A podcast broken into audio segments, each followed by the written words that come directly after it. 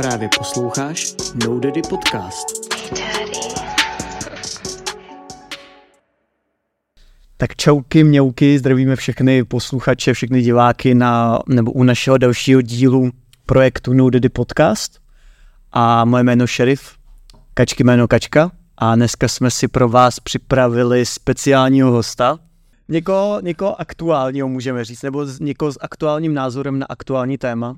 A je to Karel Ondrka. Karle, my tě zdravíme, vítáme, ahoj. Ahoj, děkuju, že tady můžu být. To my jsme taky rádi. My vždycky na začátku necháváme hosta, aby se sám představil. Můžeš se nám nějak sám představit v pár větách? to jsem zapomněl. To mi Ne, aby jsme neřekli něco, co buď eh, S jako, tím nesouzníš třeba. nebo co není pravda, tak vždycky to necháváme na hostovi. Uh, tak uh, je mi 35 let, uh, jsem člověk, který je společensky velmi problematicky použitelný, protože se vyznám přesně ve dvou věcech, což jsou mobilní telefony a filmy. Takže uh, se nějakým způsobem snažím uh, tom nějak pohybovat a mám teda, jsem teda vyštudovaný filmář, vystudoval jsem eh, v Písku obor vlastně filmový, filmový nebo audiovizuální tvorby, to, znamená prakticky filmová režie, scenaristika.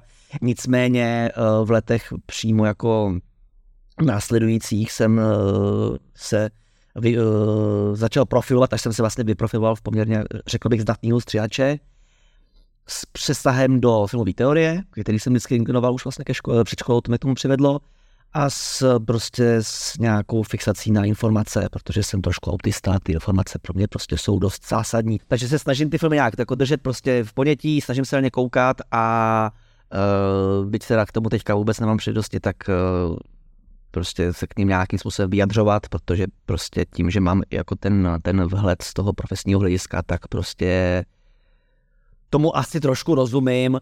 No a když mě něco naštve, tak se ozvu. A proto jsme tady tak A trošku jsme tady. dneska, no, protože- Protože ses ozval, nebál si se, řekl si svůj názor. A my ještě než se pustíme k tomuhle ožilavému tématu, který určitě už všichni můžou znát z popisku videa nebo z názvu videa, což asi bude v Nebo názvu z videa. něčeho prostě spojitost, že jo. Ano. Tak se tě zeptáme, ty jsi říkal, že jsi viděl i Barbie a Oppenheimera. Jaký máš názor na tyhle ty dva filmy? Eh, tak Oppenheimer je lebeda. Oppenheimer je lebeda, eh, prostě Christopher Nolan natočil naprosto hollywoodský film, který ale současně je vlastně úplně se oprostil od takových těch klasických atrakcí a je to film, kterým prostě pomalu tři hodiny lidi kecají a je radost se na to koukat. Ono je, mě překvapilo, že to je takový antiklimatický, že Jo. tam je ten výbuch vidět jenom vlastně při zkoušce a Ano. není tam jako nějaký to bombastický, že by bombardovali to Japonsko a teď mrtvoli a teď všechno. Ne, to všechno opustil Protože o to vůbec nejde. a je to vlastně, potom se ještě mluví půl hodiny. Ano, ano. Eh, Mě, mě na tom bavilo přesně, že to je vlastně jako hrozně neukázalý, že to je velice civilní a do teďka mě nepřestává fascinovat, že tam v podstatě není role, ve který by nehrál nějaký profláklej ksich, prostě jo. I ta nejmenší rolička, která tam prostě reálně má dohromady 30 vteřin, tak prostě ji hraje velká hollywoodská hvězda, protože prostě u toho chce být. Oppenheimer mi udělal obrovskou radost. A myslí, že jeho komerční úspěch je i díky tomu spojení s filmem Barbie? Že trošičku, protože ona měla mít jako komerční úspěch asi od začátku, ale jak se to spojilo ten Barbenheimer, že mu vlastně tím pomohla, Myslím si, že jo. že ho trošku... Myslím si, že jo. Myslím si, že to není úplně film, na který by jako chodili lidi jen tak. Podle mě to přitáhlo dost lidí, kteří by na to třeba normálně nešli. A příště už se třeba nebudou bát jít na takovýhle film, jenom na takovýhle film, bez spojení s něčím, s něčím růžovým. My jsme právě měli minulý díl, no předminulý o Barbie, tak co na to říkáš na ten film? Nevím, jestli jsi slyšel naše názory, nám se to jako líbilo. Jo, částečně jsem to zaregistroval, pak jsem, pak jsem to ne, neměl možnost úplně doposlouchat, ale vy, vy, vy jste to řešili. Uh, já jsem z toho zklamaný. Já jsem, Čekal jsi víc? já jsem z toho zklamaný, čekal jsem, že to bude víc, jako, víc jedovatý, víc drzý a popravdě i lepší film. Barbie byla zklamáníčko, no. Ale z marketingového hlediska to bylo podchycený asi dobře, ne? Jako no už tak samozřejmě, Jenom samozřejmě. třeba ale- ta růžová barva na to premiéru, nebo ty různé boxy, ve kterých se lidi vlastně fotili v těch kinech, to bylo jako Jo, to jako, tak, fakt zajímavý, podle mě. ano, samozřejmě, ale tak jako marketing nedělá dobrý film, že? Hmm. Dobře, ty už si to nakous, že vlastně marketing není dobrý film, teda, nebo marketing nedělá dobrý film. Ano. A můžeme se uh, dostat teda ke tvýmu otevřenému dopisu, rovnou jak ze startu. Můžeme to zkusit, ale určitě, určitě bude potřeba ještě jako trošku vyřešit nějaký kontext, protože samozřejmě ten text, který, ten dopis, který vyšel na Kinoboxu, tak uh, byl, řekněme, nějakým způsobem jako zeditovaný, protože to bylo potřeba. Jo. Tak eh, já ho dám Takže- asi do nějak jako do popisku, ať si to lidi můžou přečíst a to. To určitě pomůže, no. E, bylo potřeba ho pokrátit, protože prostě já jsem dlouho nic nenapsal, takže eh, jsem se obrátil na, na, na Kamila a ten teda se, se, se zhostil nějaký, jako nějaký, nějaký, eh, jak se tomu říká, Editu Edi- nějakýho. e- e- editace textu.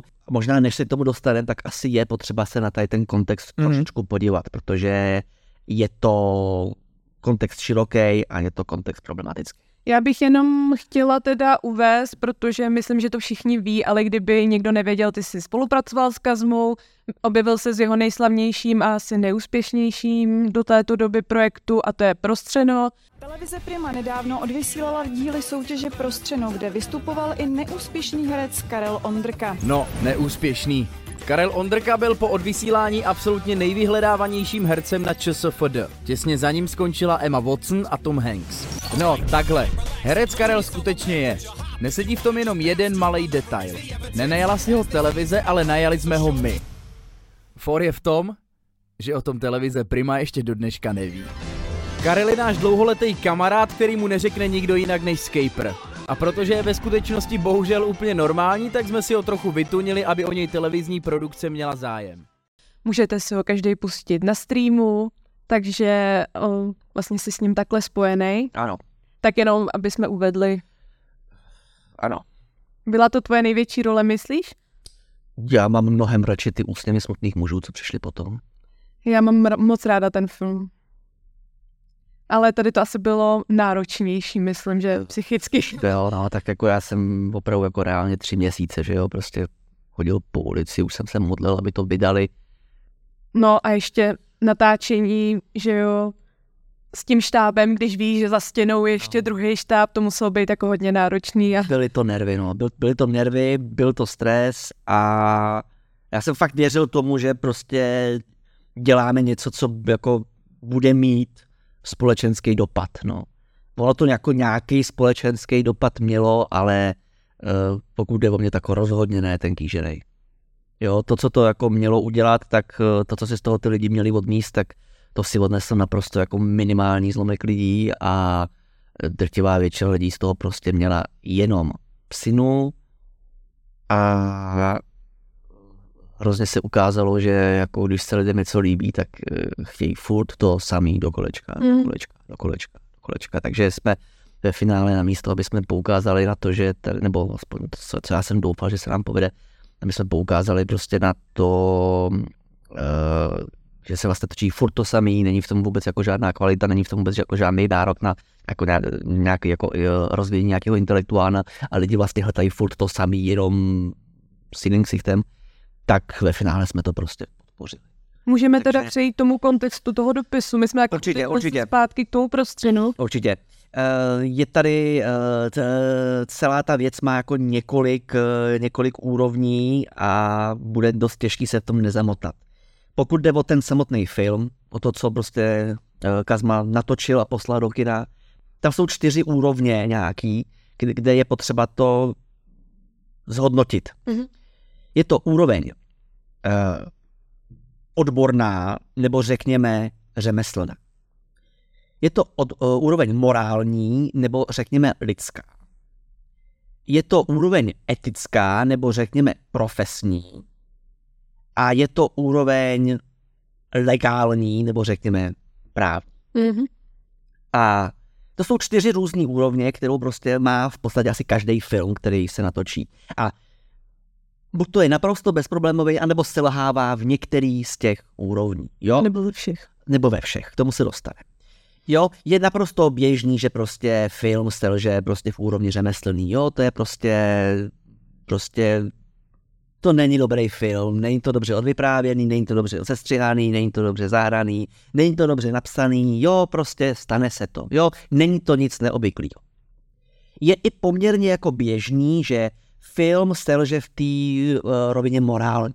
Jo, to znamená, něk, prostě přijde jim prostě dobrý nápad dát tam nějaký vtip do toho filmu, ale když na to pak jdou lidi, tak se najednou prostě naštvou, protože tím to vtip přijde společensky nevhodný, jo. A nebo prostě třeba jenom se změní doba, jo, typický příklad prostě bondovky, jo. Dneska, když se podíváte na starý klasický bondovky s Connerym, tak ty filmy jsou rasistický, jsou prostě mizogyní a je to nekoukatelný. Jako ty Bond Girls, jakože to už dneska není. No ale když se Tak- třeba podíváme, já teďka nevím, jestli to bylo Diamanty jsou věčné, nebo žiješ jenom dvakrát, jak je v tom Japonsku. Já jsem to neviděla, No, ale četla jsem o Je, tom. je prostě Bondovka, kde se prostě Bond prostě v utajení prostě přestěhuje do Japonska, to znamená dostane tlustý opočí, trošku mu tady přilípnou oči, dostane paruku takovouhle a on se vydává za Japonce a všichni mu to žerou. Jo, má japonskou ženu a chová se k ní jak, jak, jak, ke kusu hadru a je to zdrojem zábavy, jo? Jo. Protože taková byla doba. Dneska už se doba změnila a ten film má morální problém. Mhm. Jo, takže to, to je morální, morální úroveň. Vyčítat Kazmičovi, že uh, se mu jako nepovedly tady ty dvě úrovně, ještě není takový problém. Prostě nenatočil dobrý film. Hotovo nazdar. Z toho se střílet nebude. Ale kdy nastává problém, jsou ty zbylé dvě úrovně. Ta etická a ta legální. Etická úroveň je pro mě jako pro, eh, pro filmaře eh, asi jako nejdůležitější, protože filmařina je souborný řemeslo. Je to prostě, uh, jak je to slovo? Komplex. Eh, ne, ne, ne, to jsem, to jsem nechtěl říct. Je to, je to prostě soubor eh, disciplín. Jo? Eh, Různý samostatný disciplíny, které sami o sobě představují umělecký lomeno vědní obor, se ve filmu potkávají a vytváří něco většího. Jo? Každá ta věc, každá ta disciplína je nějaká forma informačního stimulu. Vizuálního stimulu. Vizuální stimul je informace. To je v podstatě nevyhnutelný, když tady to řemeslo děláte a proto je potřeba vědět, co se s tím vlastně dělat dá. Filmařina, respektive filmaři prostě lžou. Musí. Takže ty konstatuješ, že Leš je v pohodě, ale to, co dělá Kazma, je vlastně K tomu se dostanu. Over the top. Je v tom zásadní rozdíl. Mhm.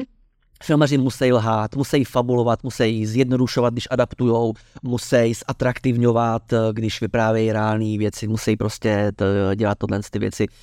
Takže ta, ta iluze je prostě nějaká součást prostě nějaký hry, kterou hrajou, hrajou v autoři filmu s tím divákem a ta hra má prostě jasně omezený rámec. A buď to jsem tu iluzi udělal dobře a divák mi to žere, anebo jsem tu, tu iluzi spackal a divák mi to nežere. A pak skončí film a divák odchází. A to je ta lež, které se filmaři dopouštějí a to je ta lež, která je v pořádku, protože je to součástí té iluze, je to součástí té nepsané domluvy. Jo, která jako většina lidí si ani neuvědomuje, ale prostě tak to je. Jo, ten, to, to psychologický působení, ten psychologický vztah diváka k filmu je takovejhle. For je v tom, že s tím filmem jde jako dělat víc než jenom tohle. Jo, Uh, ono není náhoda, že nejlepší propagandu na světě mají prostě rusáci. Měli ji první a od, od té doby jsou vždycky napřed. Pořád vymýšlejí nový způsoby, jak manipulovat prostě lidským, lidským, lidskou psychikou, jak manipulovat informace. Rusové vymysleli filmový střih. Rusáci přemýšleli, jak tím manipulovat člověkem, že jo, protože prostě proč ne, jsou to Rusáci. A pak přišel divadelní režisér, který se jmenoval Kulešov. A ten si s tím začal trošičku hrát a přišel na hrozně zvláštní věc. Říká se jí Kulešovův efekt.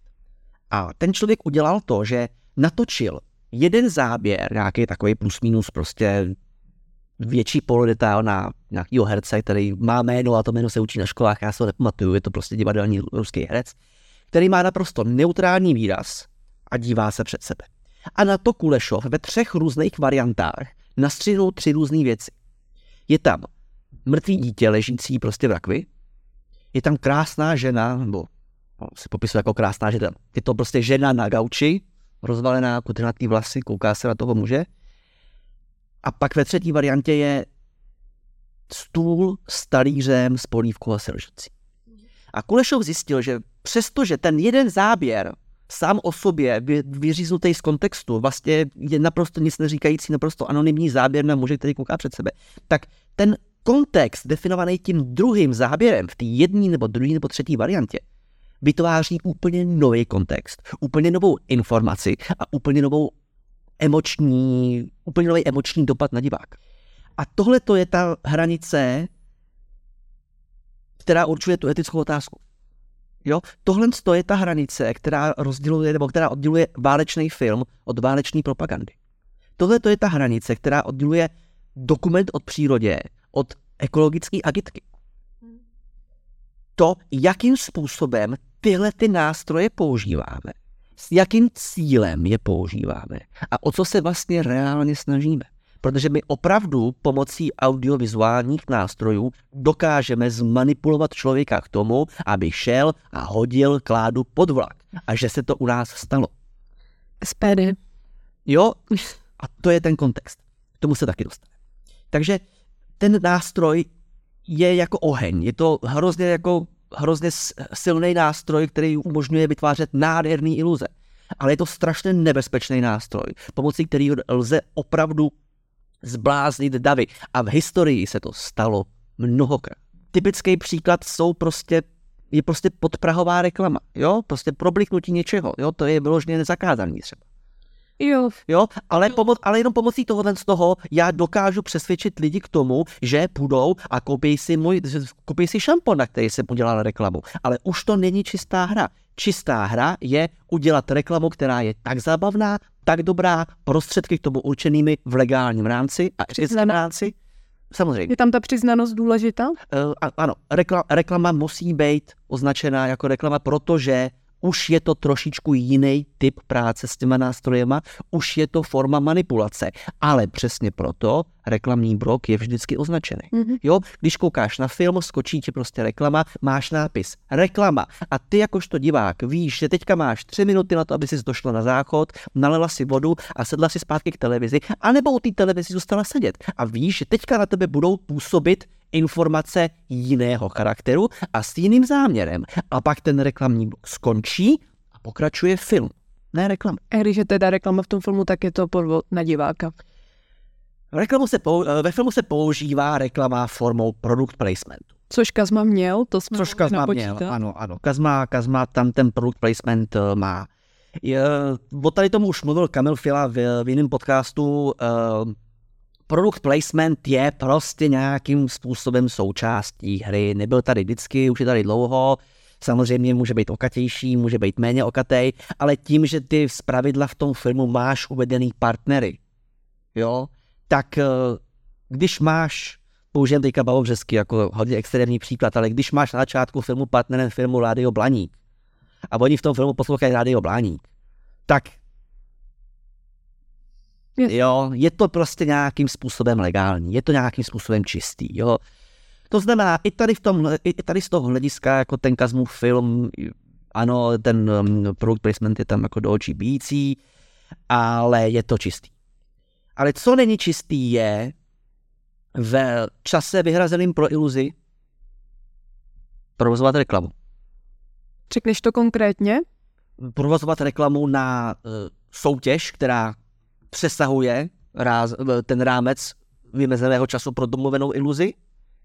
Eh, notabene tedy uh, hru hazardního charakteru, minimálně na ní může vzniknout závislost a uh, už, jsme tady, už jsme tady měli i jako pokus o vyloupení trezoru. A jako, co je tohleto, když ne davový šílenství? A co je davový šílenství, když ne uh, hromadná závislost? A ty teda říkáš, že Kazma tady to přesně chtěl a že vlastně to byl jeho záměr. Protože kdyby to byl nějaký filmář, který si na to chtěl něco nabalit a tady to se stalo, tak se můžeme vlastně vymluvit na neznalost. Je, no, a když s něčím počítáš, tak je to čistý kalkul. Je to čistý kalkul a je, uh, je to čistý kalkul v tom, že uh, to takhle opravdu zamýšlel, aby, aby to mělo tady ten efekt. A je to čistá neznalost, protože uh, prostředky, kterých, kterých, to, kterých toho dosahuje, plus i jeho pozdější vyjádření, k těm se taky dostaneme, tak dávají jasně najevo, že jakožto člověk, který neprošel filmovým vzděláním, nemá k tomu médiu respekt. Nemá respekt k filmu a nemá respekt ani ke konceptu kina. Co říkáš na to jeho vyjádření, že to je nejlepší český film a potom, když vyšly ty recenze, tak vlastně se vymezil vůči kritikům a vymezuje se vůči tomu akademickému světu, vysmívá se tomu řemeslu a říká, že to dělá nejlíp. Je to pro tebe provokativní? E, tohle je moment, kdy jsem se nasral. Dobře. Tohle je moment, kdy se mě to osobně dotklo, protože jsem byť neaktivní, ale jsem součástí industry, takže se mi to dotýká jak z hlediska toho řemeslného, z té praxe, tak z hlediska toho, že uh, nějakým způsobem uh, prohlásil, že zlí kritici se nám to pokusili zkazit, ale ten film je pro vás, pro lidi. Jo. Což je... Populistický. Ne, to, to je neuvěřitelný sajrajt, co pustil ven opravdu neuvěřitelné. Takže kdyby tady to neudělal, tak bys to ještě nějak jako přešel a nevyjadřoval se k tomu filmu, ale tím, že se pustil do tvýho řemesla, tak tě to vlastně vyburcovalo. Ano, tohle to se mě osobně dotýká, tady v tuto tu chvíli naprosto zásadním způsobem pošlapal to, v čem jsem mu kdysi dávno nějakým způsobem věřil, dal jsem se mu nějakým způsobem k dispozici. Nemluvě o tom, že to je teda opravdu obrovský společenský problém, jo, že teďka součástí dřív na něj upozorňoval a teď ho aktivně živí. Teďka přichází jedno z těch, dostaneme se k tomu ten kontext. Rozdíl mezi lajkem a odborníkem je asi následující. Jsou lidi, kteří ví, co je to steak. A jdou do restaurace a chápou, že za dobrý steak je potřeba zaplatit 300 korun. A tak jdou, zaplatí 300 korun a dostanou steak. Jsou lidi, kteří milují steaky vyznají se v nich, studujou je, testujou je a takový lidi jdou a zaplatí 800 korun za opravdu mimořádně epesní. Jsou lidi, který na stejku až tak nezáleží. Buď to si ho dají, alebo si špagety. A pak jsou lidi, kteří si koupí konzervu za 50 korun a nechápou, že existuje rozdíl mezi konzervou a steak. A tohle je v pořádku. Tohle je naprosto v pořádku. Tohle je prostě Tohle je prostě lidská společnost a platí to pro obrovskou spoustu různých věcí. A to, co pro jednoho je steak, je pro druhého konzerva a obráceně, jo? Tak každý máme svoje stejky, každý máme svoje konzervy. Je to naprosto v pořádku a je to tak asi správně. Jo? Je to daný tím, že každý máme nějaké znalosti, nějaké možnosti, nějaké zkušenosti. Problém nastává, když lidí, který nepoznají rozdíl mezi konzervou a stejkem, začne být tak moc, že začnou ovlivňovat ty úrovně nad tím. Mm-hmm. Takže člověk, který třeba mu nezáleží na stejku a přijde do restaurace a chtěl by si dát steak, tak najednou hrozí, že na místo stejku dostane konzervu. A není tak zkušený, aby poznal rozdíl. Kde nastává problém je, když člověk, který opravdu ví, co je to steak, přijde, řekne si, že chce steak, dostane konzervu a řekne, ale tohle je konzerva, tohle není steak. A to jsi teď ty? Uh, ne nezbytně já. To jsou lidi, kteří v první chvíli napsali, že ten film je špatný, ale nejde tady teďka až, až tak o ten film. Jo?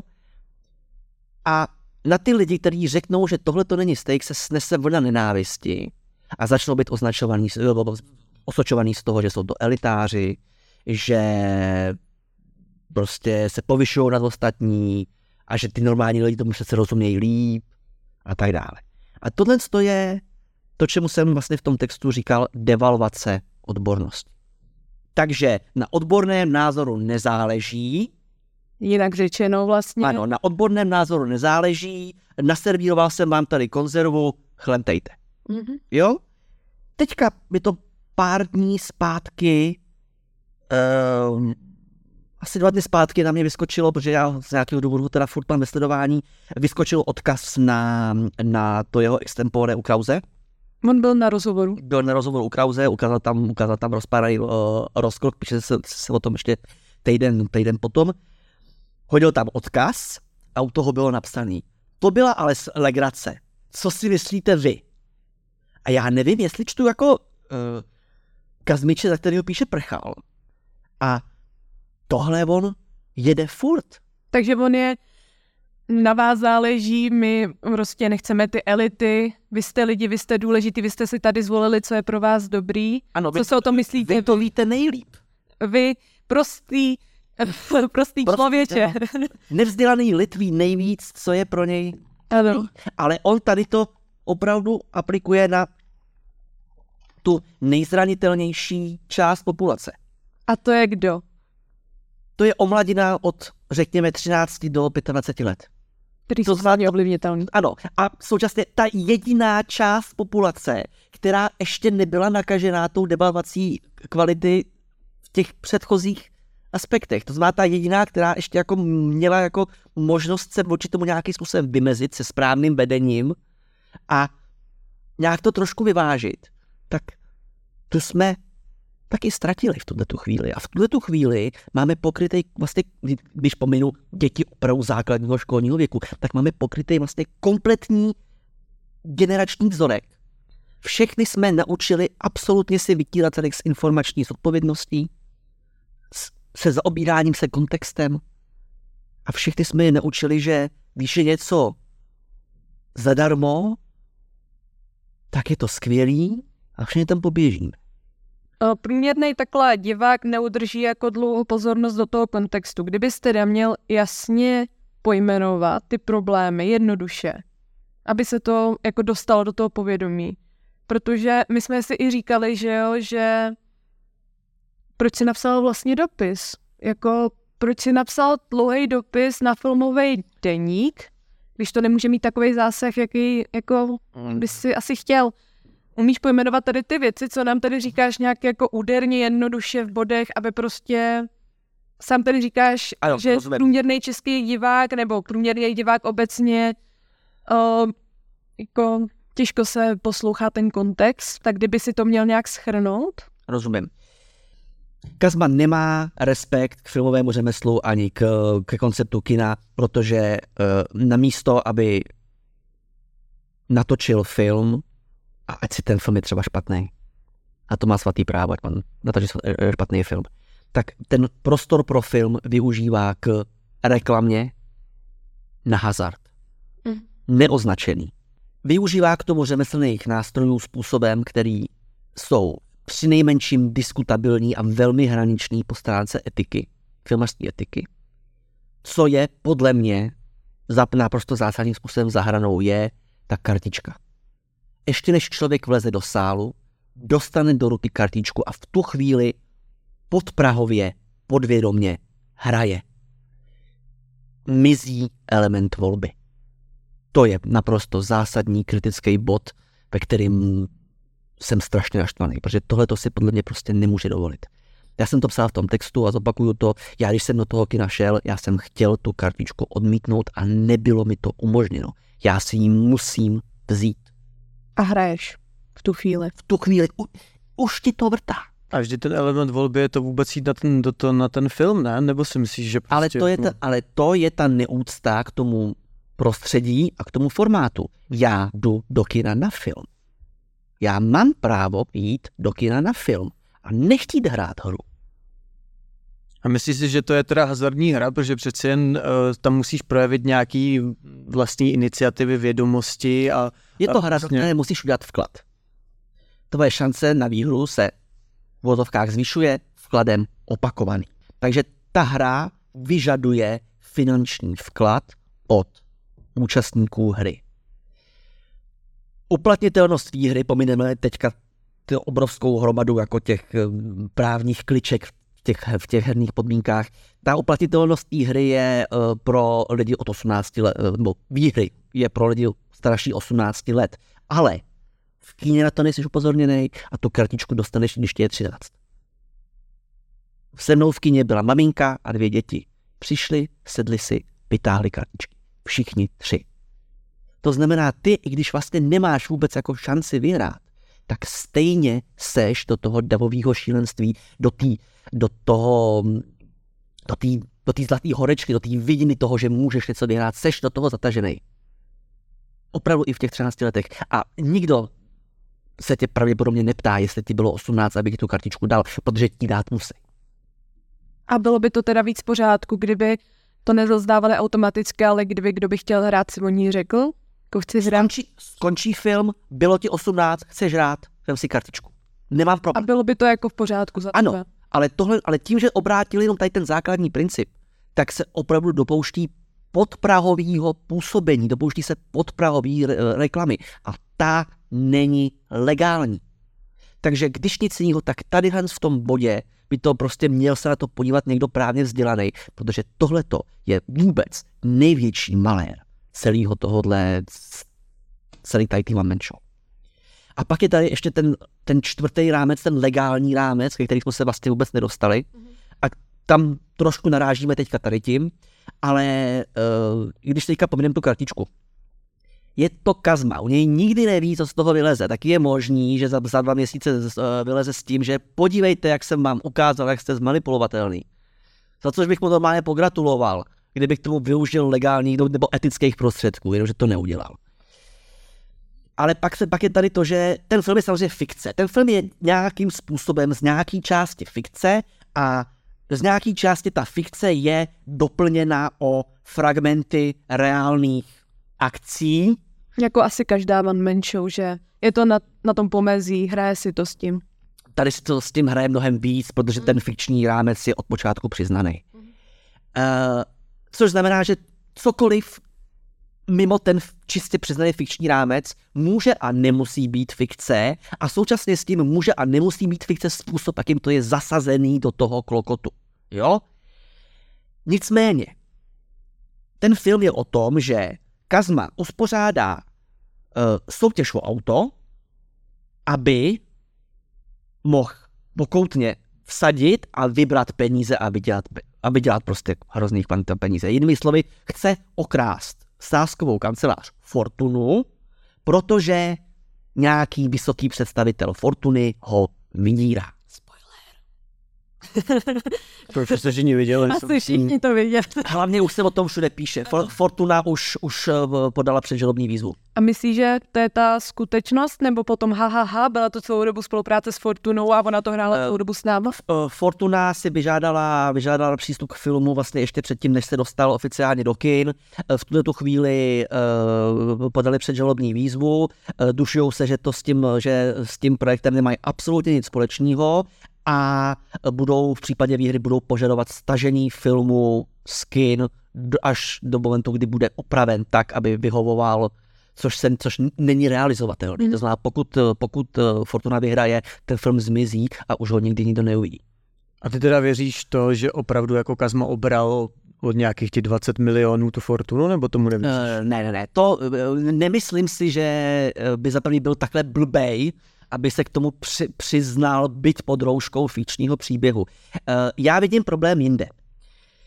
Ono totiž, jako když je člověk trošku filmařsky vzdělaný, tak pozná, který záběry jsou dělány na filmové kamery s filmovým svícením, který záběry jsou dělány na kvalitní kamery, ale už trošku v polních podmínkách, a který záběry jsou dělány třeba na různých GoPročkách, handky a takovýhle.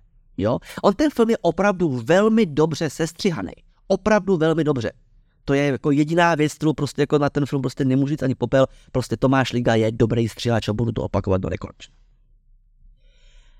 Ale když člověk má zkušený oko, tak pozná i v rámci jedné sekvence, například, jak tam zakopávají auto na podruhý u toho stanu, Jo. tak pozná, kdy prostě ty záběry, jo, on má stejný kostým, má stejnou parouku a ty poznáš, co je točený na filmovou kameru a kde najednou máš hodně kvalitní dron. Mhm.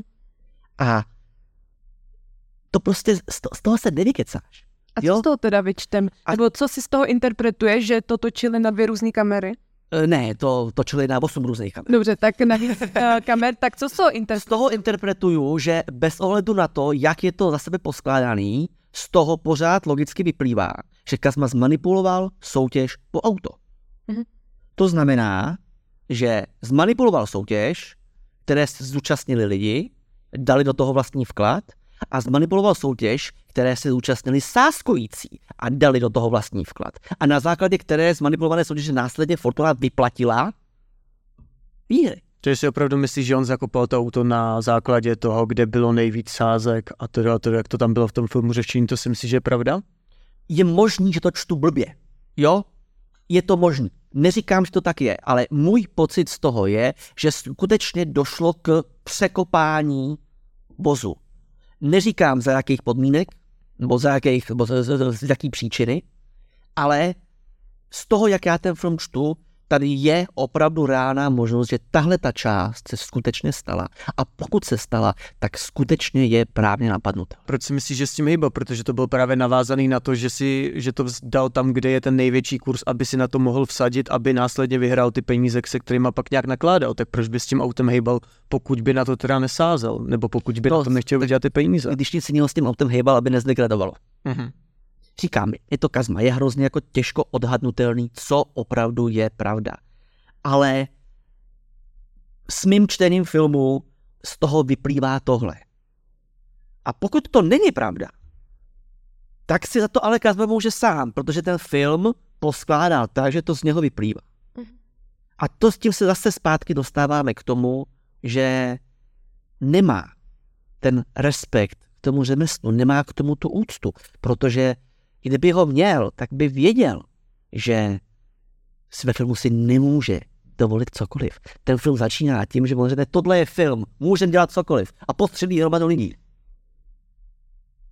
Protože takhle to asi jako si myslí, že to funguje. A je to message, kterou předává dál jen takovým mimochodem, což opět není správně, to je zase ten morální aspekt. Ale film právě přesně takhle nefunguje. Film tady není od toho, aby si mohl dělat cokoliv. Film je od toho, aby si vytvořil uvěřitelnou iluzi. A pokud iluze, kterou vytváříš, je uvěřitelná v tom aspektu, že se podle ní dopouštíš trestního činu, no tak ti ta zbraň vystřelila zpátky do obličeje. A zase už si na to můžeš sám. Takže i v momentě, kdyby se ukázalo, že to tak třeba vlastně není, ale někdo ho kvůli tomu stíhal, tak si prostě trošku nakálel do vlastní boty tady. Podle mého názoru to je trošku zajímavé, že on k tomu filmu vlastně přistupuje jinak. Nemůžu říct, jestli dobře nebo jestli špatně, ale že se tam asi nedrží úplně nějakých jako filmových pravidel nebo zásad, že ale, právě, jak si... ale on se musí držet základních základních... Do základních určitě jo, ale, ale že nějakým způsobem se odlišuje už právě díky tomu, že vlastně, jak říkáš, že on to, eh, že ten film jako nerespektuje, tak mě z jednoho pohledu je to jako sympatický, protože tady vzniká zase něco, co je z hlediska vlastně neprofesionálního, Víš, že to zase je jakoby jiný pohled na tu věc, že kdyby to dělal někdo jako třeba ty, tak by z toho vzniklo něco jako jiného. Víš, že on jako jak nepřemýšlí jako ten filmař, nebo že nepřemýšlí jako někdo eh, z toho řemesla, že z toho může taky vzniknout, kdyby to teda podchytil líp, že z toho může vzniknout jakoby jiný projekt eh, právě díky tomu, že to je odlišný, že nekouká na to tímhle těma očima. Uh, jakoby ano, ale za prvý, na tom projektu se podívala hromada lidí, kteří mají filmový vzdělání. Mm. Andy Fehu. Výborný český režisér mladý. Nevím, co ho k tomu vedlo. Uh, na, na scénáři se tuším podílel Kolečko, jestli bych, rád bych kecnul. Ne, neviděl jsem. Tam, myslím si, že tam někdo takový tam byl, což by vysvětlovalo ty jako poměrně do, dobře podchycený ty vedlejší naturely těch, těch uh, jsem si bouchl do mikrofonu, těch vedlejších postaviček. Tým lidí okolo Kazmy jsou profesionální filmaři. Mm-hmm. Není to one man show. Není to one man show. To znamená, ten film je natočený naprosto standardníma filmařskými postupama. Mm-hmm. Jo.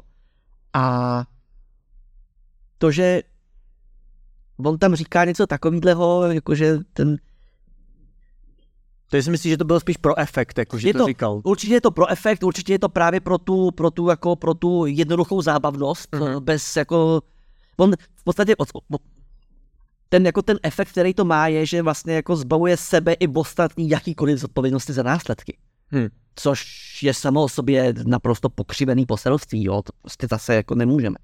Jako na tom je, na tom je nej, nejbizarnější, že ten film je vlastně jako, když pomineme vlastně tu, eh, tu, tu šaškárnu okolo, tak ten film jako takový vlastně vůbec není jako ničím výjimečný, je hrozně obyčejný, hmm. je vlastně v drtivé většině případů, nebo jako motivuje vlastně jako hrozně banální, není jako ani nějak jako dobře natočený, jo, jasně, kamera je drahá, ale že by to působilo filmově, to se taky úplně říct nedá, jo. Tam opravdu jediný, co je nějakým způsobem vyčnívá, je ten střih.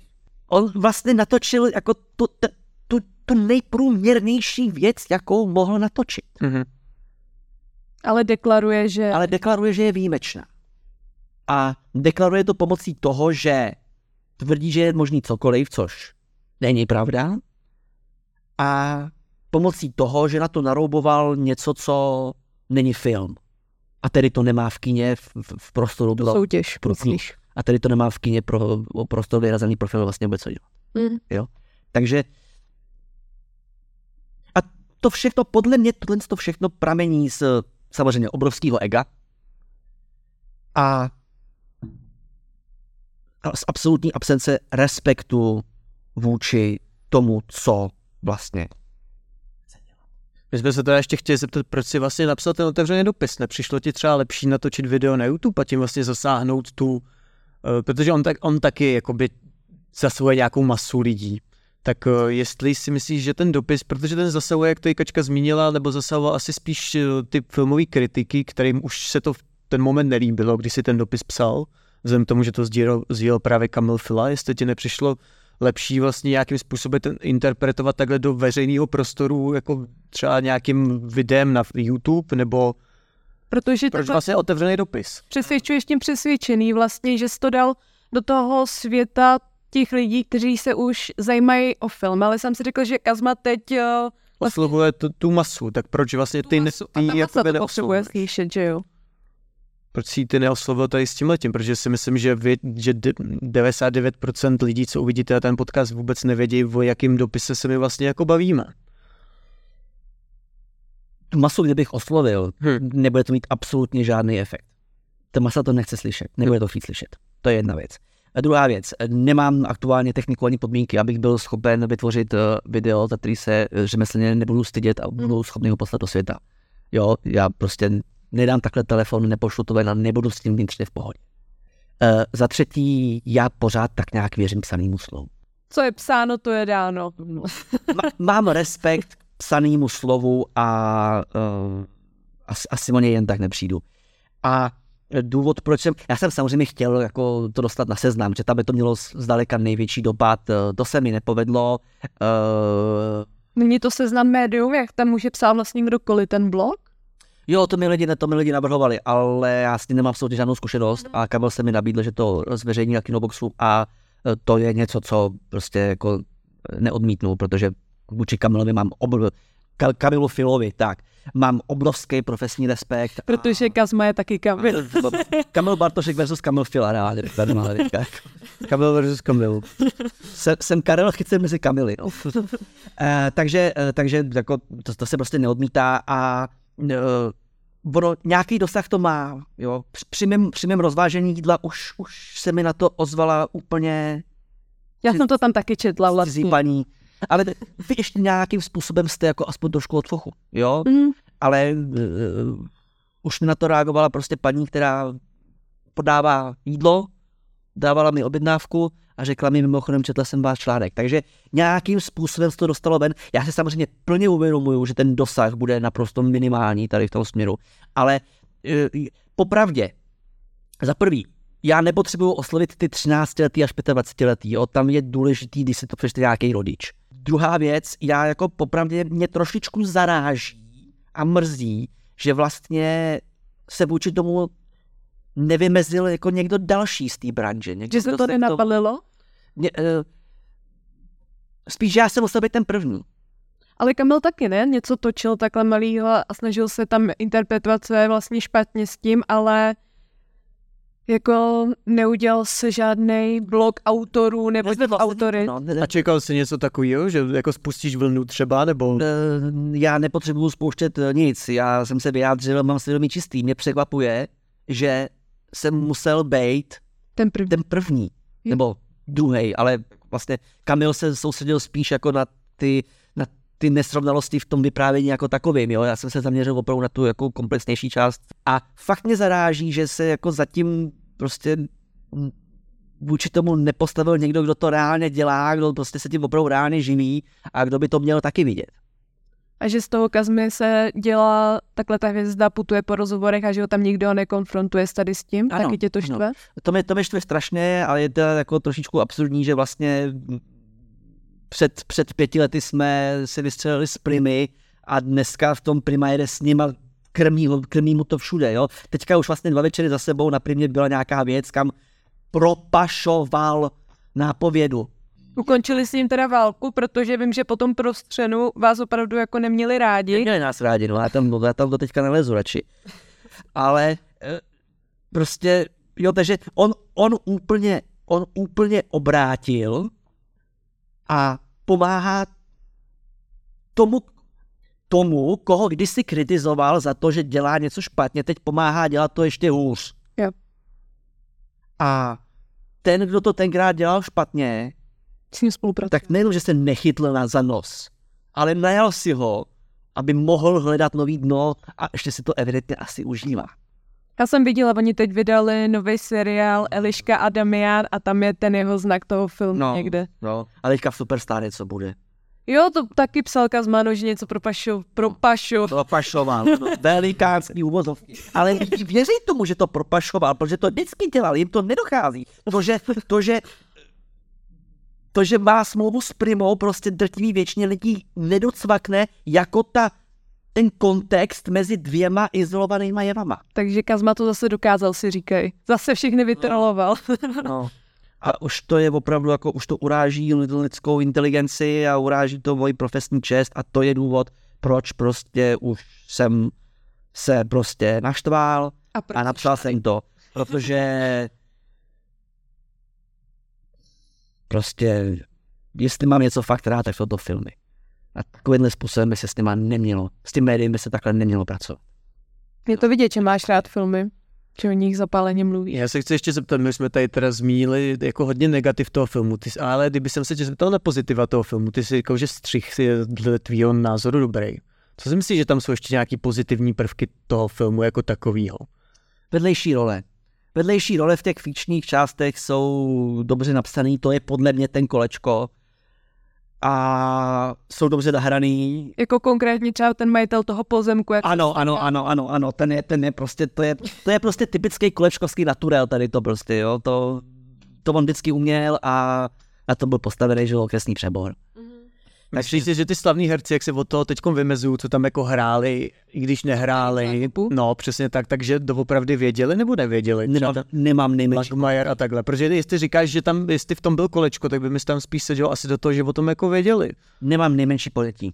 Tohle, to, tohle, tohle část nejsem schopný absolutně nijak vyhodnotit, protože vím, že když pracuješ s Kazmou, podepisuješ NDAčka Hmm. a ty NDAčka, ty, ty NDAčka jsou brutální. Hmm. Jo, proto já se jako prostě prostřenil je pro mě uzavřená věc a tam moje NDAčko končí. Tady jsem jako divák, tady jsem jako profík a uh, a říkám, že nedokážu odhadnout, jestli v tom lidi jako jeli nebo nejeli, protože i kdyby v tom, eh, i kdyby v tom jeli nebo nejeli, oni v rádě je otázka, co vůbec můžou říct. Aha. A nabídl ti ještě někdy Kazma nějakou spolupráci? Nebo to prostřeno byla jednorázová akce? Uh, já jsem po prostřinu jsem prošel rozchodem, který byl dost uh, pro mě jako existenčně těžký a Kazma mi nabízel uh, pomoc formou jiné spolupráce, ale z toho nevyšlo. Je dobře, že to nevyšlo. Ještě jak jsme se tady bavili o těch dobrých stránkách filmu, tak se tam snaží pracovat i s tím humorem, tak mě jenom zajímalo, jestli jsi se zasmál, jestli to vyšlo. Jo, zasmál jsem se. Zasmál jsem se, párkrát jsem se zasmál. Uh, ono, jako, jako, on Kazma není úplně, úplně mizerný herec. Jo, takže jako jsou tam, jsou tam věci, které on dokáže podat a já jsem se jako snažil tomu filmu jít naproti. Já jsem do toho kina nešel s tím, že ten film budu a priori nenávidět. Takže jsou tam věci, které jsem si užil, jsou tam věci, u kterých jsem se zasmál. A pak jsou tam věci, které jsou prostě špatně, jo. Tam ten film opravdu, ten film není jako extrémně špatný, on je opravdu naprosto průměrný. A všechno, co stačilo, bylo prostě říct, no, Dobře, OK, tak to není tak dobrý, jak jsme doufali. To je celý. Hmm. Ale nemusel prostě takovýmhle způsobem vyhlásit válku prostě další formě odbornosti, když jsme v takové společenské situaci, v jaký jsme. Chtěl jsem se ještě zeptat, uh, když mluvíme o tom Kazmovi, tak on měl aféru v roce 2019 a to byla vlastně aféra, kdy on žaloval neziskovku o půl milionu korun. Ty o tom nevíš. O tom vůbec nevím, nevím, úplně minulo. Právě proto jsme se chtěli zeptat, proč tě vlastně Kazman nebo naštval až teďkon, že tohle to nám přišlo jako trošku horší aféra, protože Já jsem- žalovat neziskovku. Já jsem uh, absolutně ztratil kontakt s čímkoliv, co Kazma dělá. Uh, vlastně v momentě, kdy se znovu začala soutěž o auto, Mhm. Eh, První krok byl, že se má poslat plišák a dostali se indicie. Byla slíbená indicie. Já jsem šel, prostě jsem si, no tak jako sbírá plišáky, tak to se dostane někam, to on si jako nedovolí ne- nedat plišáky někam, kde by byly k ničemu. Takže jsem vzal prostě starou hračku, co už, se kterou už sice nehrála. Eh, Takže, eh, takže prostě jsem poslal, poslal jsem hračku zásilkovnou a přišla mi indicie a ta indicie jako nebyla indicie, ta indicie byla, že zase jako mám jít někam jiná v nějaký jiný čas. A já, který mi začínala dovolená, fakt takový modlená, říkám, ne. Končím. Končím. Aby mě, aby mě hnal jak na butou kozu po celé republice, tam a zpátky, tam a zpátky. Už si nechtěl být součástí té show. Vím, že proběhlo vykopání auta, nevěděl jsem kde, nevěděl jsem kým. Nevybavím si, kdy to bylo. A pamatuješ si ještě tu poslední Man Show s tím Marešem? To bylo předtím. No, tak eh, to, to si sledoval ještě. To bylo předtím, to jsem ještě věděl, co, co se proběhlo. A i po mně chtěli, abych se tomu někde vyjádřoval, tak jsem to jak A tam se taky necítil, že to je trošičku jako nahnutý. Ale už, už, už, jsem to cítil, už bylo vidět, že, že trošku, jako, že trošku vařil z vody. No. Někdy co vypadá, že vidíš, nemusí být tak, jak se zdá. Jsme jenom lidi, co dělají chyby, že nemusí být tak, jak se zdá. A to, co jedno auto stojí, může život zachránit. A buď nás to všechny spojí, nebo může rozdělit. Rádi na cizí zeď a další jet, lodí další jet. A to, že každý může mít svůj hlas, neznamená, že musí soudit nás. On to má vždycky nahnutý a pak na konci nám přijde, že to tak slepí nějakou neziskovkou, že to spíš tak jako vždycky vytáhne jako takovou To je jako kar- bruslař. kartičku, jako že to není jako děl, nebo myslíš si, že to je opravdu vždycky dělaný za tím dobrým úmyslem, nebo si myslíš, že spíš ty neziskovky vytáhne vždycky jako z balíčku, když se Tak já nemůžu, já nemůžu mluvit za nic jiného, než za prostředek tomu mluvit nemůžu. U, u Mareše to bylo takový, jako už to působilo trošku splácaně a u, u toho auta mi to přišlo přirozený celkem, prostě vstupní hodnota, pošli, pošli plišáka, ať má dítě radost, to mě jako neuráží. Hmm. Jo, to mě neuráží. Akorát on se vždycky snaží nějak uchlácholit ten rozlobený lid, že a je to všechno pro dobrou věc. Ale Když si to něco- vytáhne spíš tak jako na konci, no mi přijde. Kdyby to prostě řekl tady hned na začátku filmu, všechno je to dělaný, nebo prostě nebo hned na začátku celý tý... Říkám, je to. Hmm. A myslíš, že i teď se z toho pokusí nějak vybruslit? Jde to nějak nabalit na něco? Nebo jestli vůbec se jako je z čeho brusit, jestli fakt ten veřejný, to, ten veřejný jako názor je ten, že ten film je jako v pořádku, morálně jako v pořádku, tak jestli vůbec jako je z čeho teď vybruslovat, jestli on vůbec jako cítí potřebu teď z něčeho vybruslit, nebo jestli to prostě nechává být, tak No, eh, já myslím, že uh, začíná cítit potřebu trošičku se rozbruslovat, protože má na krku fortunu. Aha.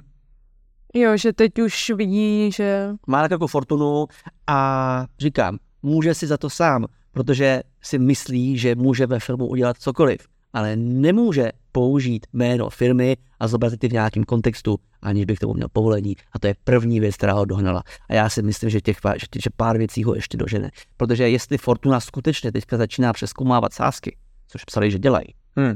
tak je dost možný, že si tam někdo vzpomene, že by bylo fajn přeskoumat, jak to bylo s tím autem. Hmm. A pokud se přemysťovalo auto, pak došlo k manipulaci sázek. ještě mě napadlo tak, že on to tak staví, že to je všechno kvůli té jeho bývalý přítelkyni, tak si říkám, je i tady to upřímný, nebo to je čistý kalkul, že lidi milujou love story, tak spíš ho vezmou na milost skrz ten film, když to vylíčí, že to všechno dělá kvůli lásce. A já jsem to taky dělal, když mi bylo 20. A jemu už není 20. No právě. Ty on je starší než ty, ne? Vlastně stejně starý jste. je o tři roky starší než já. O tři roky. Mhm. Je mu 38. Tady to znát těma brýlema, no, že je starší už. Ale mě právě si říkám, Je to opravdu ten čistý záměr té lásky, nebo to je čistý kalkul, že ale tak holky budou dojatý z toho, že to je celý zabalený do love story.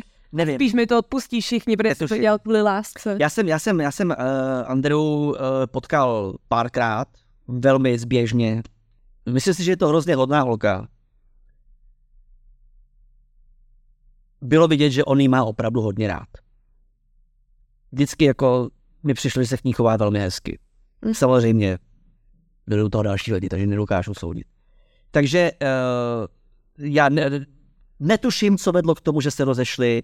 Uh, asi rozumím tomu, proč se rozešli, nebo spíš, že se rozešli, tomu jako vyznání, nevím, jako vás, nevím, nevím, nevím, nevím. Nevíš, jestli mu to věřit, nebo jestli to je ten kalkul zase na diváka, protože já to vidím, když se o tom s někým bavím, tak všichni jsou, ale tak on to dělal pro ní a jsou z toho dojatý a spíš vezmou na milost celý ten film, protože to všechno hrozně ňuňu. Je to kazba.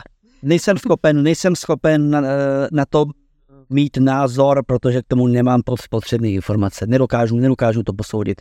Jako, eh, já z mý zkušenosti divácký i jako s ním vidím asi 8 různých variant a vůbec nemá cenu podle mě se jako nad tím zamýšlet.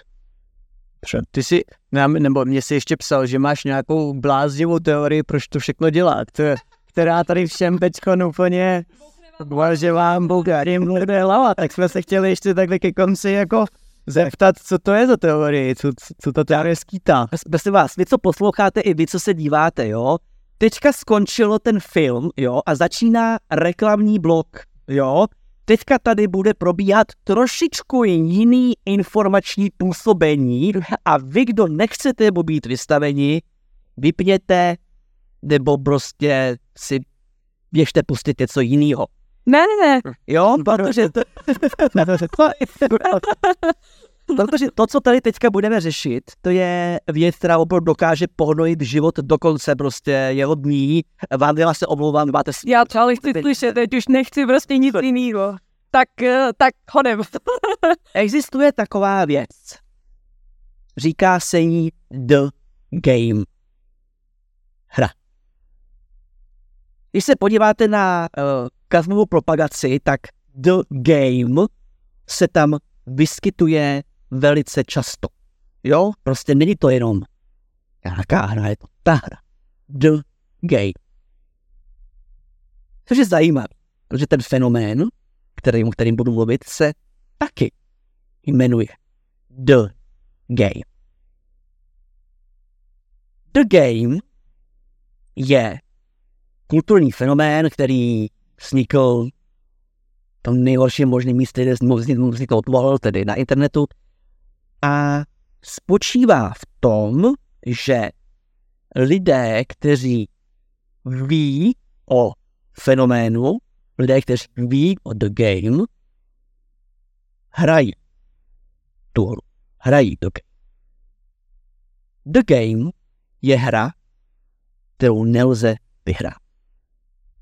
A nelze ji přestat hrát. V momentě, kdy se dozvíte o její existenci, o jejich pravidlech, což pro vás dva platí.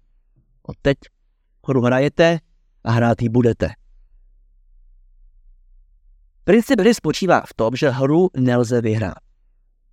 Hru lze pouze prohrát. A to v momentě, kdy si vzpomenete, že hrajete The Game. V momentě, kdy prohrajete, tedy vzpomněli jste si na existenci, potažmo na to, že hrajete, tedy jste prohráli, tak v tento moment jste povinni informovat lidi okolo sebe o tom, že jste prohráli.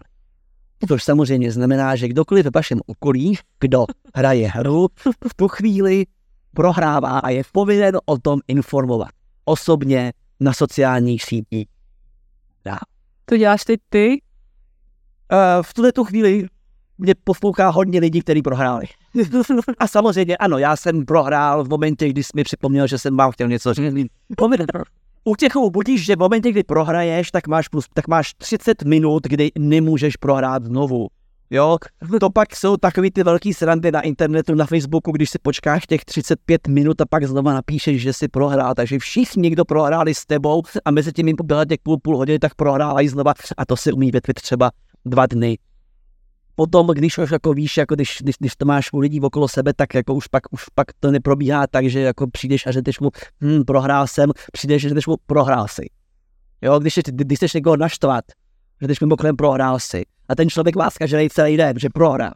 Je to strašný zvěrstvo. For je v tom, že já tuhle tu hru hraju, protože mi ji ukázal. Do? Stříhač.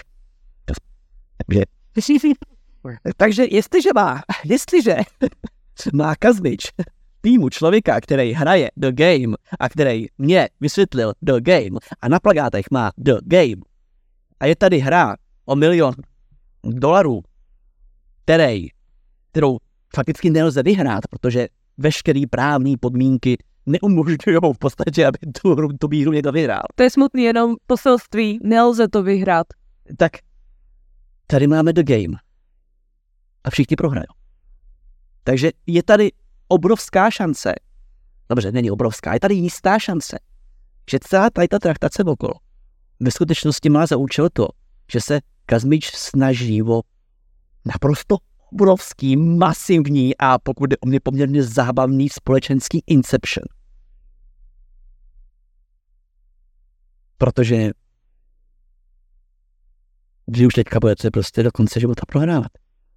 A pokud to, tohle to skutečně je záměr, tak každý, kdo se té hry zúčastnil a že jich je hrozná spousta lidí, si až mu bude 60 a uvidí jeden nápis Games, vzpomene, že prohrál.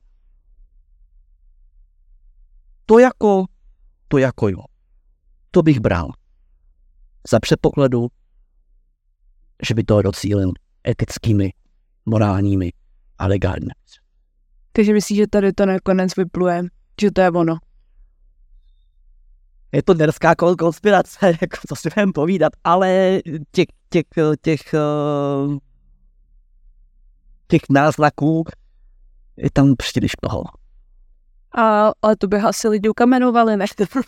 Nebo myslíš, že jako takováhle masa lidí, která už si do toho začala projektovat něco víc a teď by zjistil, že byli podělání úplně všichni, ale úplně všichni. Hmm. Takovou chvíli si na to můžeme říct, co jste čekali. už by asi... Musel, jako je jenom otázka času, jo, jako Kazmič už jako si vytřel zadek s tolika lidma, že už jako je otázka času, než si vytřel zadek se těma diváka. A neudělal to už víckrát? Nepohrdá on těma divákama už delší dobu? Vlastně při každý show? On je potřebuje, on je potřebuje a zatím, zatím po každý to vždycky mělo nějaký, nějakýho, jako nějaký jiný cíl, nebo, nebo jim autu. Minimálně ten, ten, triptych eh, prostřeno uh, Dajcukova, Dajcukova brusle, což je neskutečná věc, a auto Leoše Mareše, tak tam jako útočil na nějaký jiný společenský fenomén, eh, aby vytvořil zábavu pro lidi. No, ale to se zdalo, že na tom Mareši ty hejty to bylo jako... No to už bylo takový divný, no, ale prostě furt to jako, furt to jako bylo obrácený jako směrem vůči něčemu mm-hmm. A to, co z toho vylezlo, tak byla ta, ta radost pro ty lidi, jo, takže jako no, myslím si, že tohle je poprvé, co míří přímo, no, jako jejich směrem přímo na diváky. Aha. Tak jo, tak my moc děkujeme za to, že jsi přišel. Já už jsem tady mohl být. tak jo, díky moc a měj se hezky. A uvidíme, jak to všechno dopadne. No. A teď už jsou taky diváci teda součástí ano, vy, hry. Vy, vy jste dokoukali, tak je milý to, ale prohráli jste. Hmm. Tak my jsme prohráli. S tohle tou pozitivní zprávou se loučíme. Mějte se hezky a čauko. Čau.